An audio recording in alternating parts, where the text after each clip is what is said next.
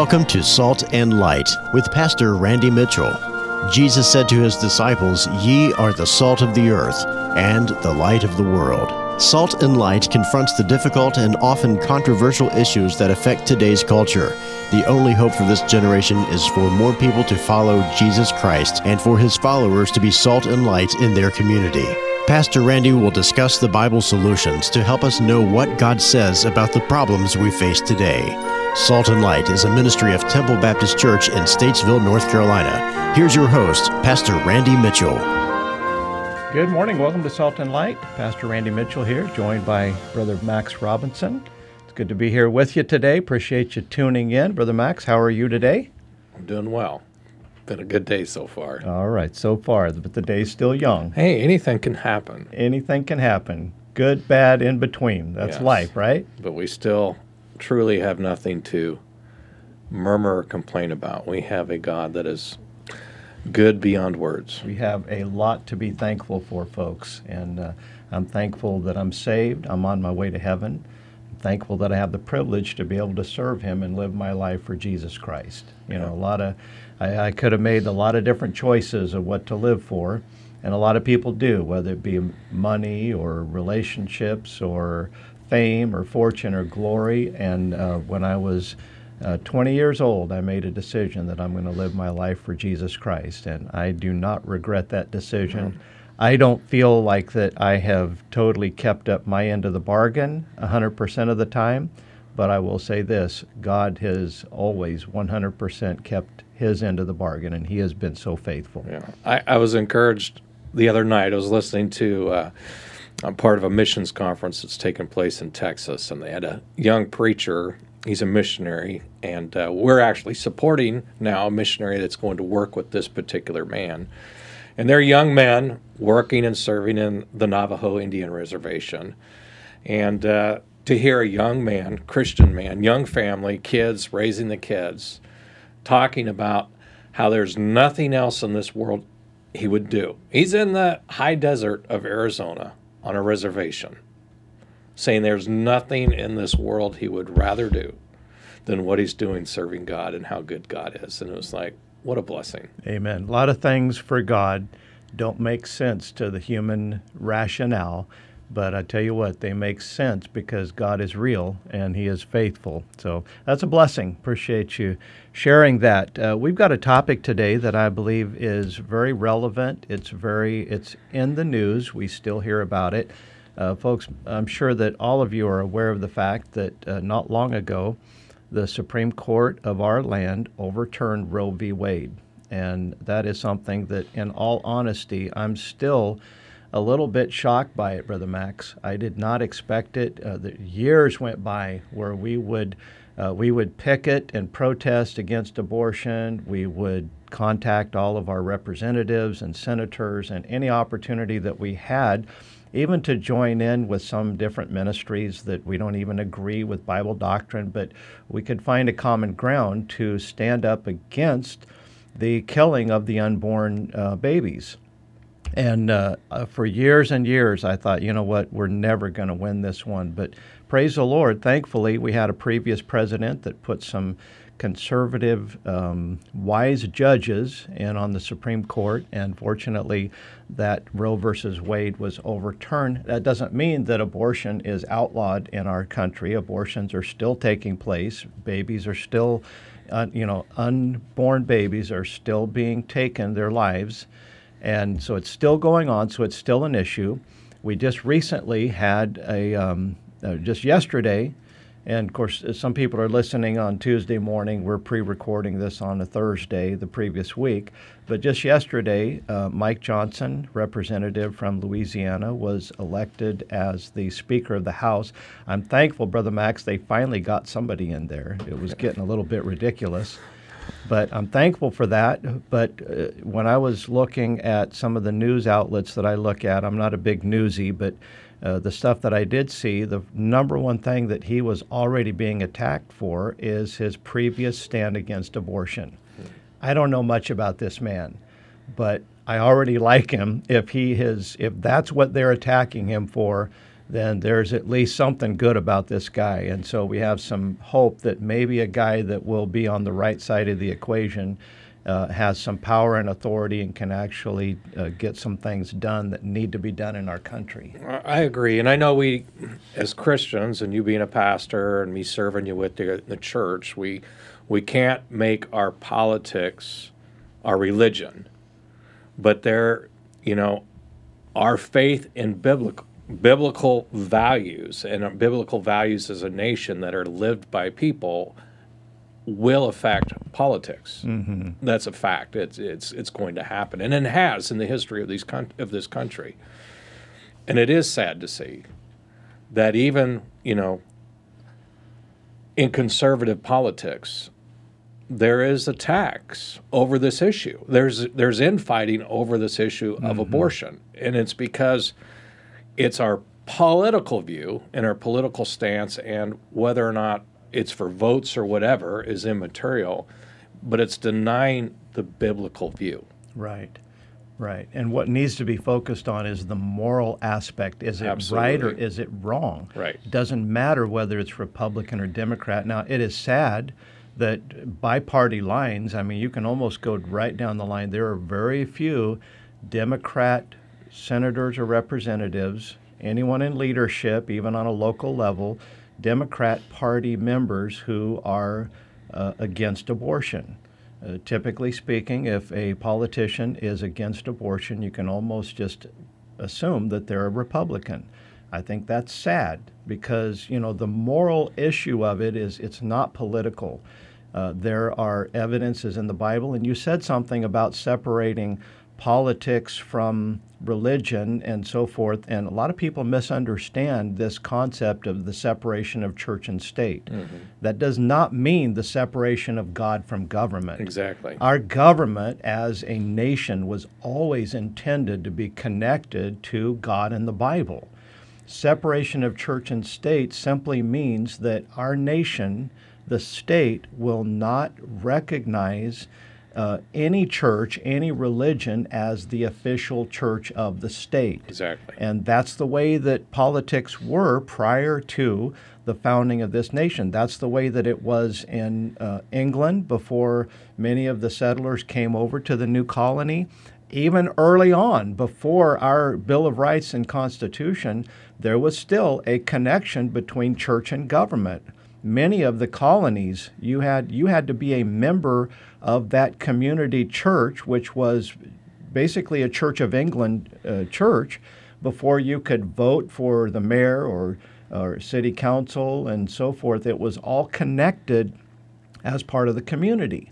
And so uh, thankfully our founding fathers they saw through that and through the influence of some men such as um, um, um, Bradford and some Baptist influences, they recognize that we need to take this to the next level and make sure that we don't end up the same way as we were when we fled from Europe. Exactly. And so that doesn't mean that God is not supposed to have influence over government. And so uh, we're going to talk after the break about what the Bible says about the abortion issue because the Bible is clear on this. And uh, we need to quit listening to the media and our Hollywood stars and what have you. It doesn't matter who says what, what matters is what God says. And what God says comes from His Word, the Bible. And we're going to be talking about that right after the break. And so uh, hang tight. We're going to be. Um, showing you what the Bible has to say. And so um, we'll see you after the break.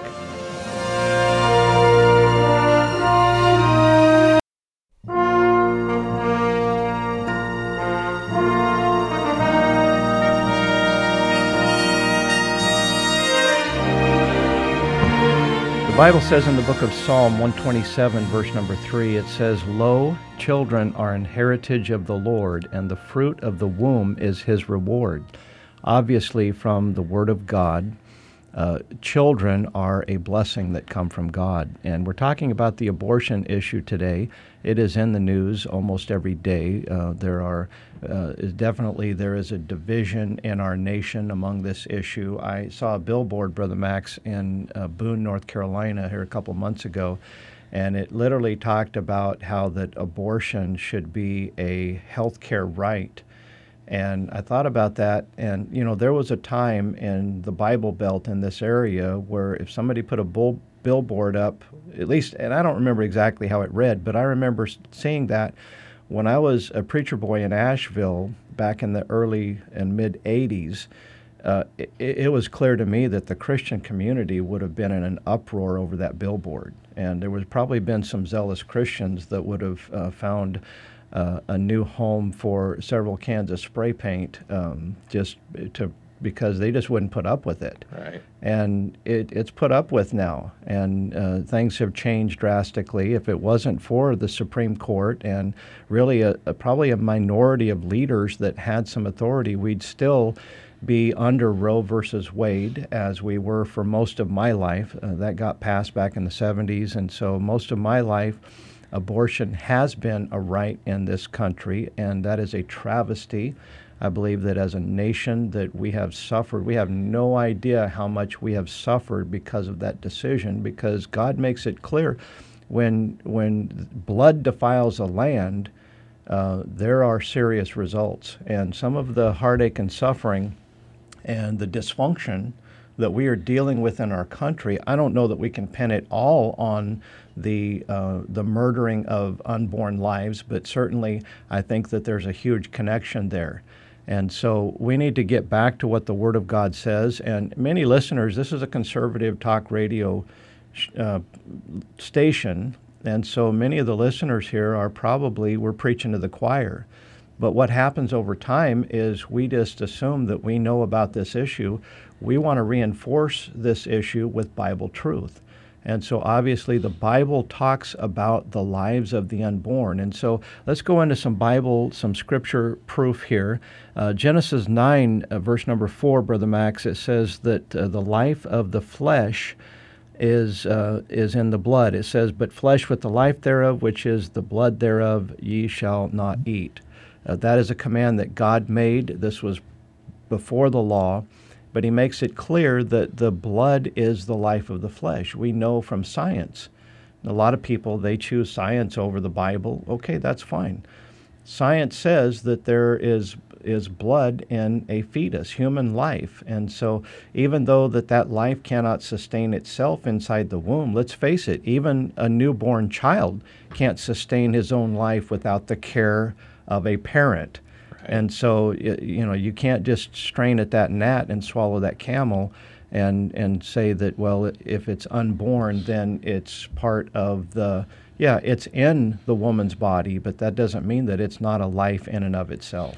Uh, exactly. And as, as advancements are made in medical research and study, it is amazing that how much more information comes to light in the very days and weeks of the development of that baby, showing there's life and the type of life and feeling and everything else. And it's it's it's undeniable that conception is life. Mm-hmm. And that's where it begins. And that's where it begins in God's eyes in Scripture as you go through it. it, it it's clear. Well, and then we have some examples in the scripture. I think about John the Baptist and the baby Jesus. Even, you know, we're getting ready, we're just a few months away from the Christmas season, and so most people are familiar. They've been to Sunday school or they've seen Christmas plays where they've they've heard these portions of scripture read, and it says in Luke's Gospel, chapter number one, about uh, John the Baptist, it says, He shall be great in the sight of the Lord, and shall drink neither wine nor strong drink. He shall be filled with the Holy Ghost, even from his mother's womb. So, John the Baptist, when he was a baby in, in the womb of Elizabeth, the Bible says he was filled with the Holy Spirit of God. And then an interesting thing, just uh, a handful of verses later, in verse 41, it says, It came to pass when Elizabeth heard the salutation of Mary. Uh, Mary is just newly pregnant here with the baby Jesus.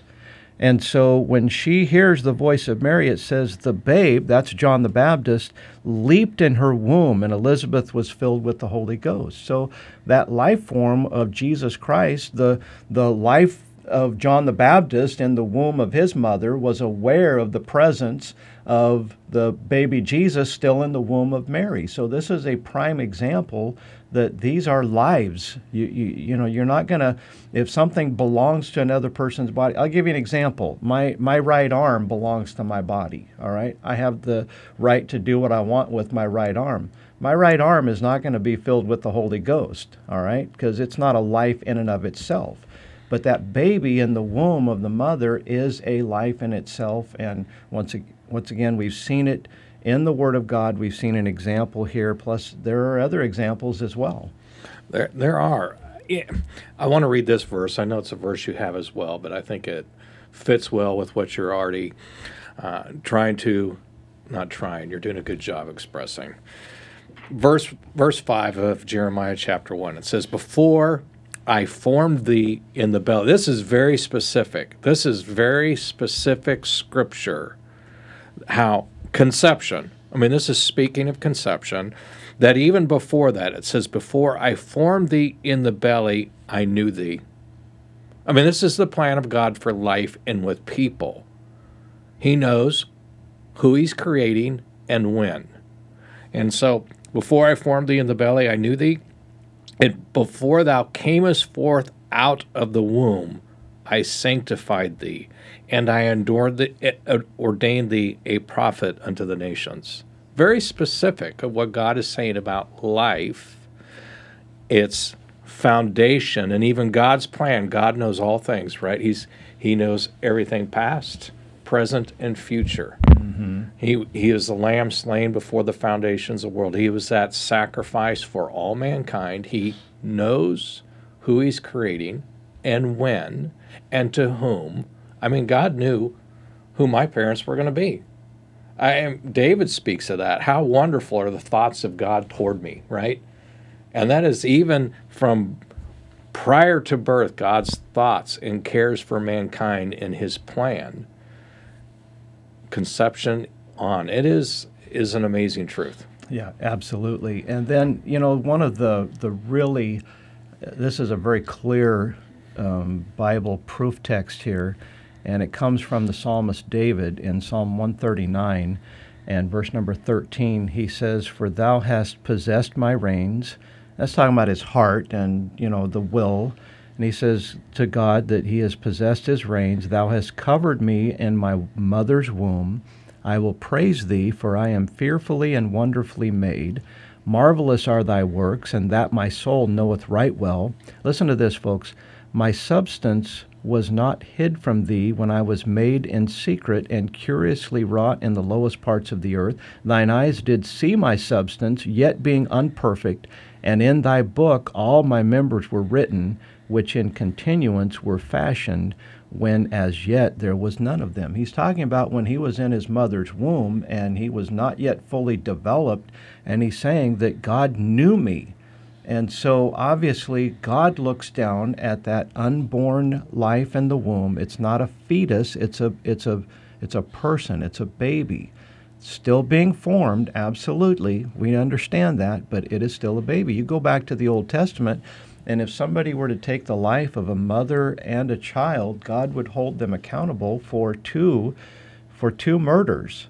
I mean, it was clear with that. And so, from God's perspective, and folks, when it's all said and done, what God thinks about the subject of abortion is what's going to matter more than our president or vice president or speaker of the house or any leader, any any Supreme Court justice.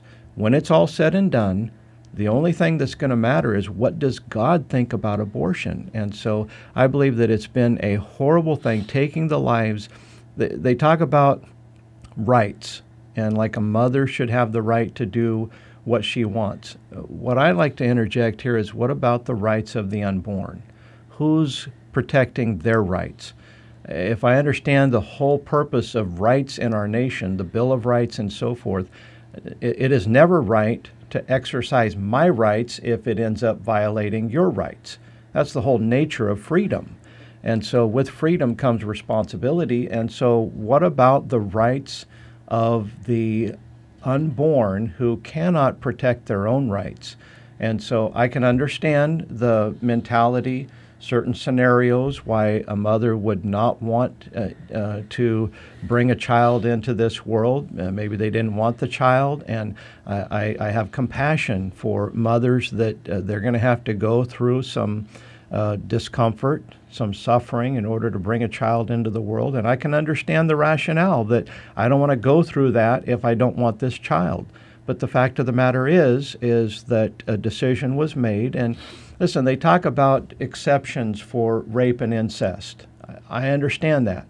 Uh, I, I'm, I'm, I don't even know what to think about that. I don't even, in all honesty, I don't even want to go there. I hope I never have anyone close to me that has to be faced with that decision. The health of the mother. I understand that all creates awkward situations, but my take is to let's leave that in God's hands. You know, medical. Uh, just because we have medical ability to do certain things doesn't mean that it ought to be done. And so prior to uh, all of the medical technology, people just had to do what they had to do and let God take care of the rest. And I think that we would be better off to live in that category rather than take matters into man's hands and man's reasoning. But in spite of all of that, the, the fact of the matter is is those exceptions for rape and incest are, are not even a full 1% of all the abortions that take place. The reality of it is well over 90% of every abortion is just somebody who made a moral mistake. They had the consequences of it, and they just want to wipe away those consequences. Most of it is just a form of birth control that I don't want this baby and I want to get rid of it. And it's all selfish and immoral, doesn't even have justification behind it. That's the majority, and that's why this is such an evil. We'll talk more about it after the break.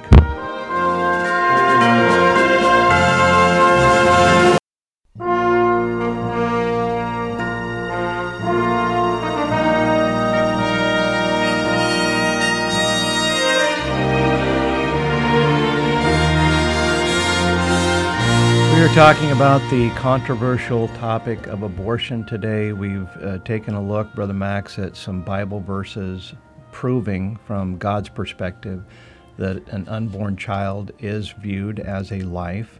Um, doesn't matter what uh, anyone says, the Word of God trumps what any man's opinion is. There are a lot of different categories within this topic that cause some controversy, such as rape and incest, the health of the mother, and so forth. And, uh, you know, some of those things are very difficult decisions to make, and uh, because we have compassion on the minority, and it is a minority out there that uh, that fall in that category. We have compassion, and I don't know the answers to all of that, uh, but I would always lean toward just trusting God's word and doing what's right, and and uh, and let the chips fall where they may. If I had to choose between uh, doing the unthinkable and standing before God and giving account that I that I murdered an unborn life, I'm going to take that accountability pretty seriously. And so I, I, do have compassion for people that do find themselves in that situation. But the fact of the matter is, what we're dealing with, Brother Max, is a sign of the time.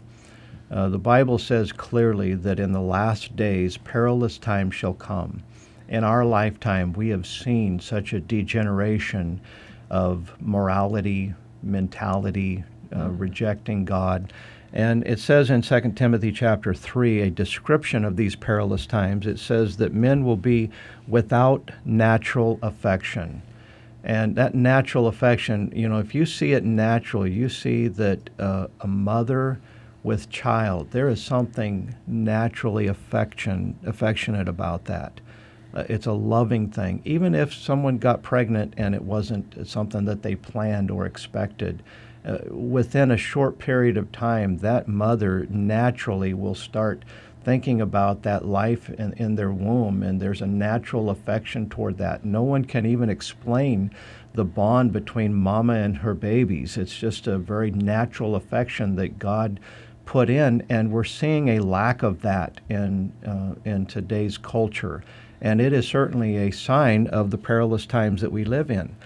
And so uh, I want to I want to wrap up this segment on this topic. And you know, if if our understanding of the Bible is correct, Brother Max, and that God looks at that unborn baby as a life, And these unborn babies are being aborted, or you'd have to say murdered. Their lives are being taken away from them, planned. That's, that's the definition of a murder. Then, if that's true, if our understanding is true, uh, we're in trouble Yeah. as a nation. And there's a lot of people out there that are in trouble with God, regardless of how many people are on their side. And so there's an accountability factor here. There is, and I, I think some of the uh, real glaring evidence that you can see in that is that often, as you talked about, the majority, the majority of those are just making a decision, whether it's they're caught in a situation and they're like, well, I'm just going to make this decision to end this life because it's not convenient. It's not the right circumstances. It's not everything fitting into their life at this moment. So we're going to make this decision. And they'll refer to it not as a baby, but it's a fetus. I'm going to terminate this fetus. Mm-hmm. Now, when those same person and individuals, the circumstances in their life are different, it's not a fetus, it's a baby, and it's a life. Mm-hmm. And they're doing everything they can to nurture their life. Mm-hmm. They might even already have given that life a name, and they're doing all these things. There's the hypocrisy and even the evidence that in our heart, as you said, natural affection, we know it's a baby, we know it's a life, and it is within humans to want to nurture and sustain that life. And we really need to be thinking about that. It's a, and God sees it as that child, mm-hmm. as a soul, as a life. Yeah. And this natural affection that, you know, there are certain things that are just inherent in human nature and we can observe them consistently. It's that would be a scientific fact. Natural affection is one of those. You don't have to teach a little girl to nurture baby dolls. It's just part of their nature. And so I'm not saying that that's, you know, 100% unanimous for every little girl. I understand that. But as a general rule, it's an observable fact. And with that, what we need to understand is that natural affection, it doesn't matter how much we try to reprogram our conscience and to, um, to believe otherwise, you can't overcome that natural affection. And that's the reason why that many people, and uh, studies have proven this out.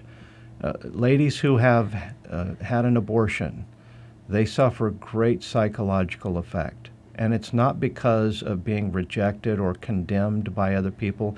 In many cases, no one but them and the doctor, someone at the clinic, no one even knows that they had that abortion, and yet they carry the guilt and the burden. And it's not because some independent Baptist preacher was Bible thumping and told them that it was wicked and wrong and murder. It's just natural, that guilt and that remorse and that psychological effect. And so there is the natural result of that that is undeniable. And so perhaps, Brother Max, there would be some people that are listening that are in that, in that category. Or maybe they have a loved one that is in that category. Uh, here's what I'd like to say there is hope, and that no matter what a person has done, there is forgiveness that can be found. There is healing that can be found in Jesus Christ. But there is a prerequisite that has to happen, and that is repentance. Repentance means an acknowledgement before God that, you know what, I was wrong. I shouldn't have done this. It's not a justification. It's not, oh, I made a little mistake here and I'm sorry. You know, we were talking about it just recently how that uh, young people are real quick to say, I'm sorry, when they're not sorry. That's not in their heart. It's not in their heart. They just don't want to be in trouble. They just want their problem fixed, but they're not genuinely sorry. Repentance before God is acknowledging that, hey, I sinned, I was wrong, and I don't ever want to do that again, and I'm against it. It's it's changing sides. That's what repentance is all about. Someone who has had an abortion, if they ever got right with God, they would be the biggest proponent of pro-life because they know the effects, they know the the hurt and the sorrow and the heartache that goes along with it. But I want to make sure that everyone knows, regardless of whether it's the sin of abortion or whatever sin it is, we need to know that the Word of God says this clearly. 1 John 1, verse number 7 says, But if we walk in the light as He is in the light, we have fellowship one with another, and the blood of Jesus Christ, His Son, cleanseth us from all sin. Just a few verses later, it says, 1 John 1 9, this is a absolute memory verse for every born again believer. If we confess our sins, He is faithful and just to forgive us our sins and to cleanse us from all unrighteousness. That doesn't matter. You know, we may bear guilt, we may bear shame, we may have feelings that may never completely be overcome from our past, but we can get through it and we can survive and thrive by putting into practice the Word of God and believing it by faith.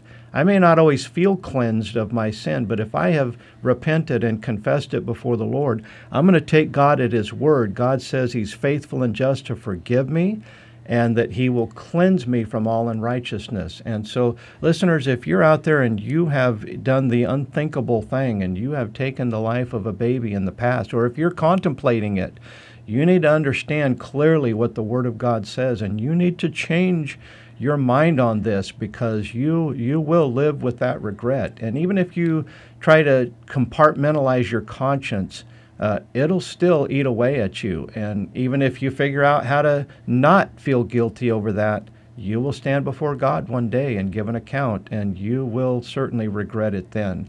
But there is hope, and that hope is in Jesus Christ. We are not saying this to condemn you. We're right. saying this to help you and to, to try to get you on the right track so you don't have to suffer psychologically or um, uh, spiritually in your conscience. Right. There definitely there's hope in Jesus Christ and there is help. And there are people out there that if some lady is in a situation right now that they need help, there are there are organizations that are even willing to pay for the medical expense of them having the baby and helping them find a home or helping them to make that decision to mother and care for that child on their own. Mm-hmm. There, there is help.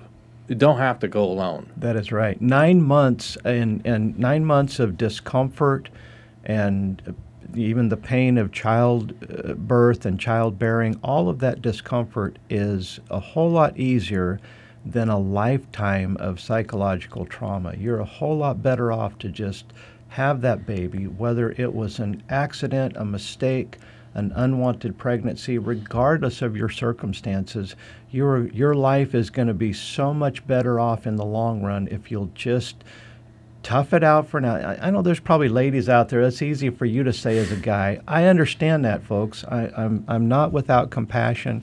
Listen, I was born a man. I can't help it. I'm never going to experience this. But at the same token, sometimes the person that knows what's right, that's not emotionally involved, is the person that can help you the most. Yeah. Because sometimes our emotions uh, can cloud our principles. And right. so there is hope. I, I, I want to add to that. And I know we're men and we can't understand, but there are many women out there that do.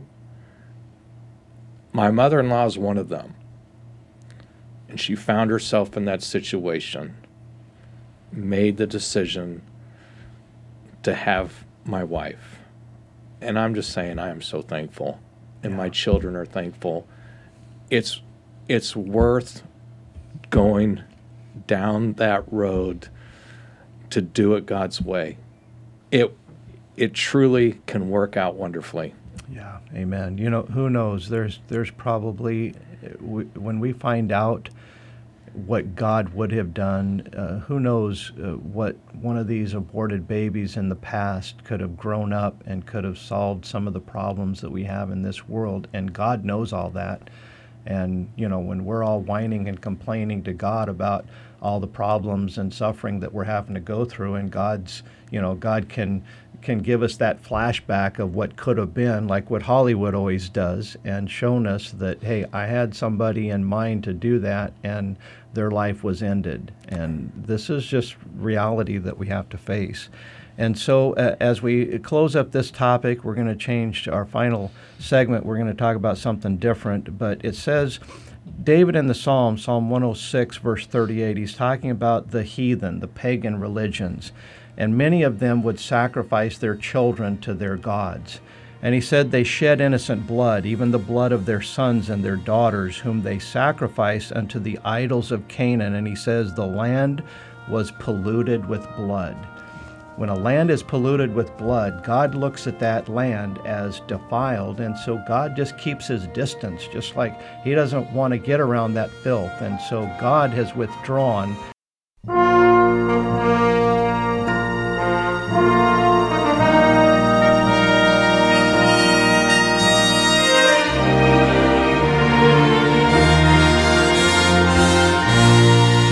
We are in our final segment here on Salt and Light today, and we once again appreciate you being with us. Uh, the previous three segments, Brother Max Robinson and I, we've been talking about the controversial topic of abortion. Perhaps you missed out on that. We would encourage you to um, check out, you can uh, go to WSIC's website and you can uh, get the audio version of um, the first three segments of this. You can also go on their uh, Facebook and you can watch this live stream. So if you missed out on the previous three segments, we encourage you to uh, to check it out and hear what the Bible has to say about this very controversial subject.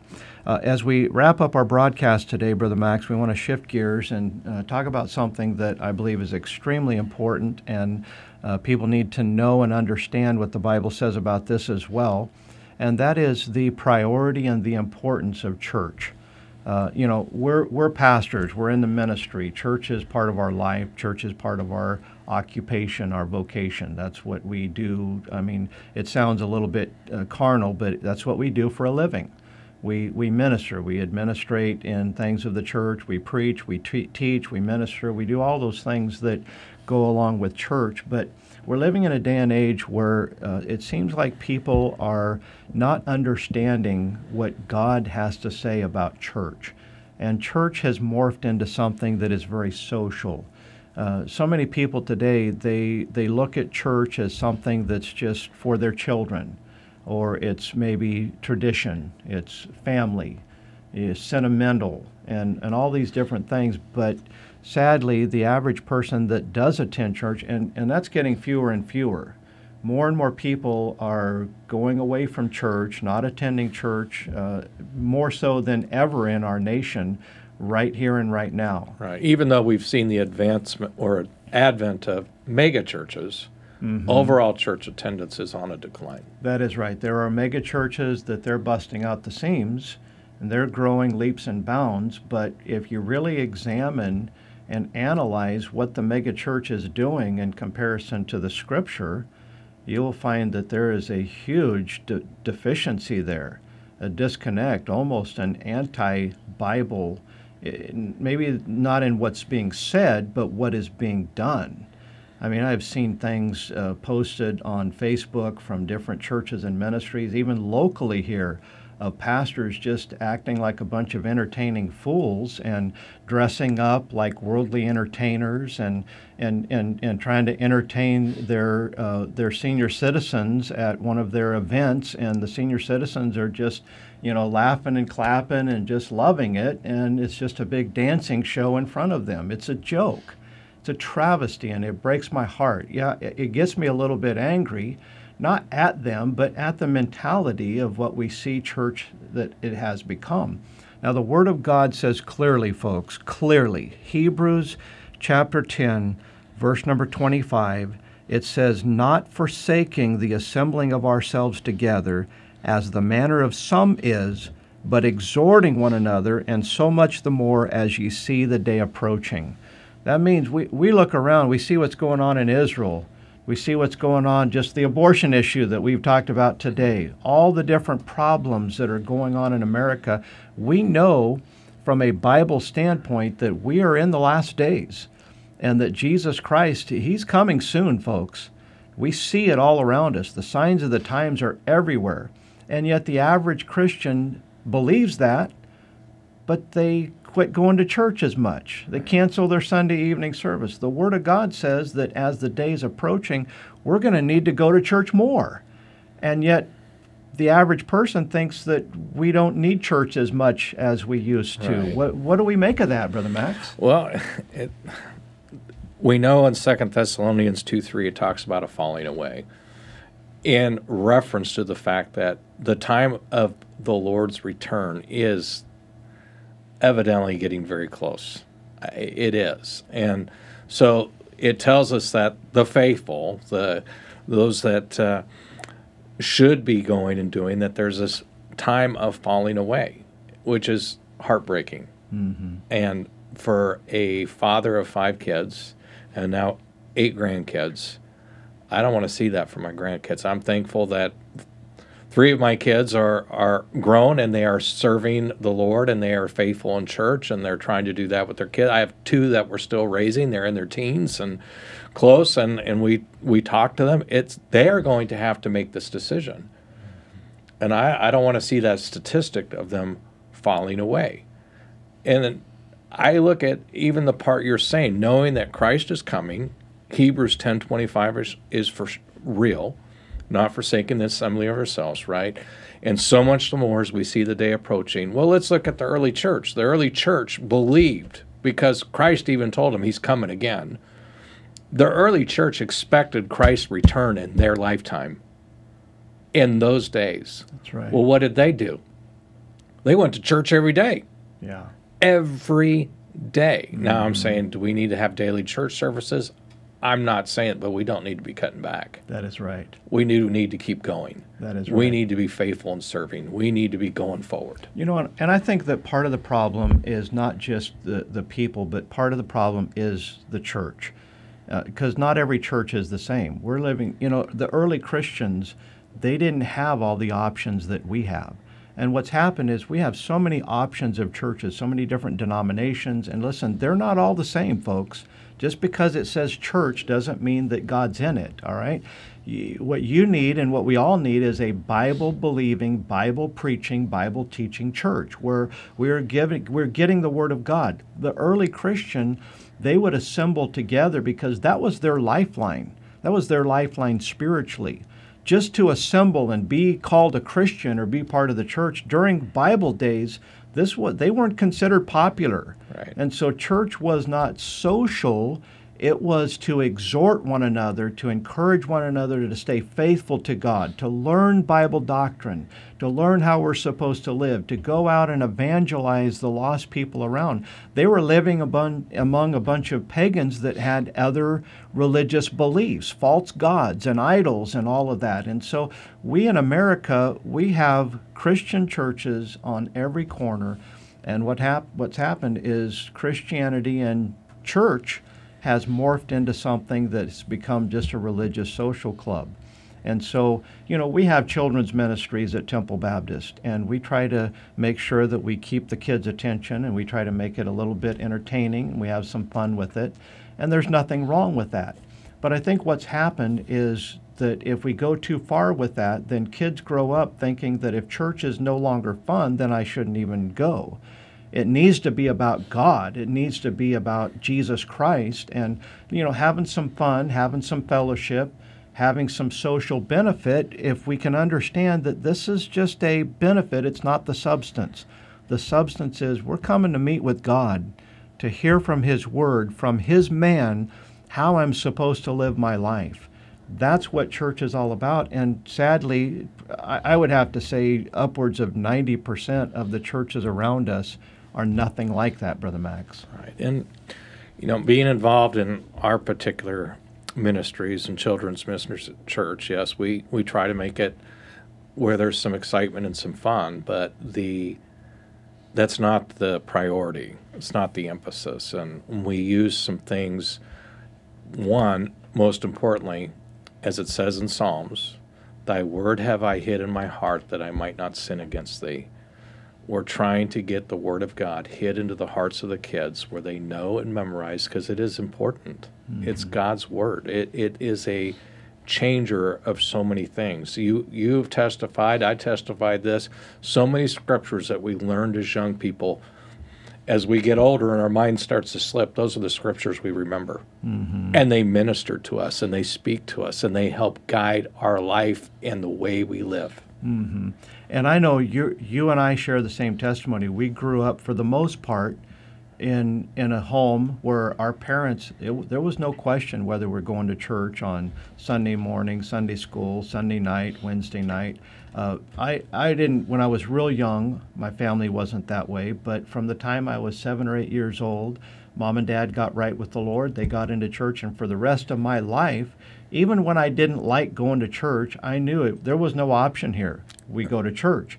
And so you, some parents would say, well, I don't want my child to grow up and hate church and then turn away from church and God.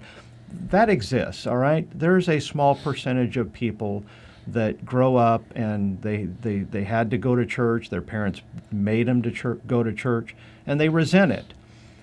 But if you look at the statistics from the other side of that equation, I guarantee you upwards of 90% of people that attend church faithfully today they grew up in a home where their parents faithfully attended church. Mm. And so th- there's an overwhelming positive side to that equation. And so uh, just the numbers itself would say, hey, if I, there's any chance of my kids valuing church, they need to see my example that I value church as well. Any last thoughts before uh, we're about out of time? Uh, the last thought is you can't argue the importance that Jesus Christ himself put on the church and local church, and whom he sent out to establish this, that he might have the preeminence, Christ being exalted, glorified daily, weekly, in these local services and local churches. Yeah, well, the Apostle Paul said that the church is the pillar and ground of the truth. That's how important it is. So we want to encourage you make church important. Find a Bible believing church and get involved. God will bless you for it. We appreciate you taking the time to join us at Salt and Light. It is our desire that you experience the joy of following Jesus Christ. He loves you, and He died on the cross for your sins. He will give you hope, peace, and eternal life if you will repent of your sins and trust Him as your Savior. You may see yourself as a good person, but you will never be good enough to deserve heaven. You may see yourself as bad, but you can never be too bad for Jesus to forgive you. You can call upon Him to save you this very moment.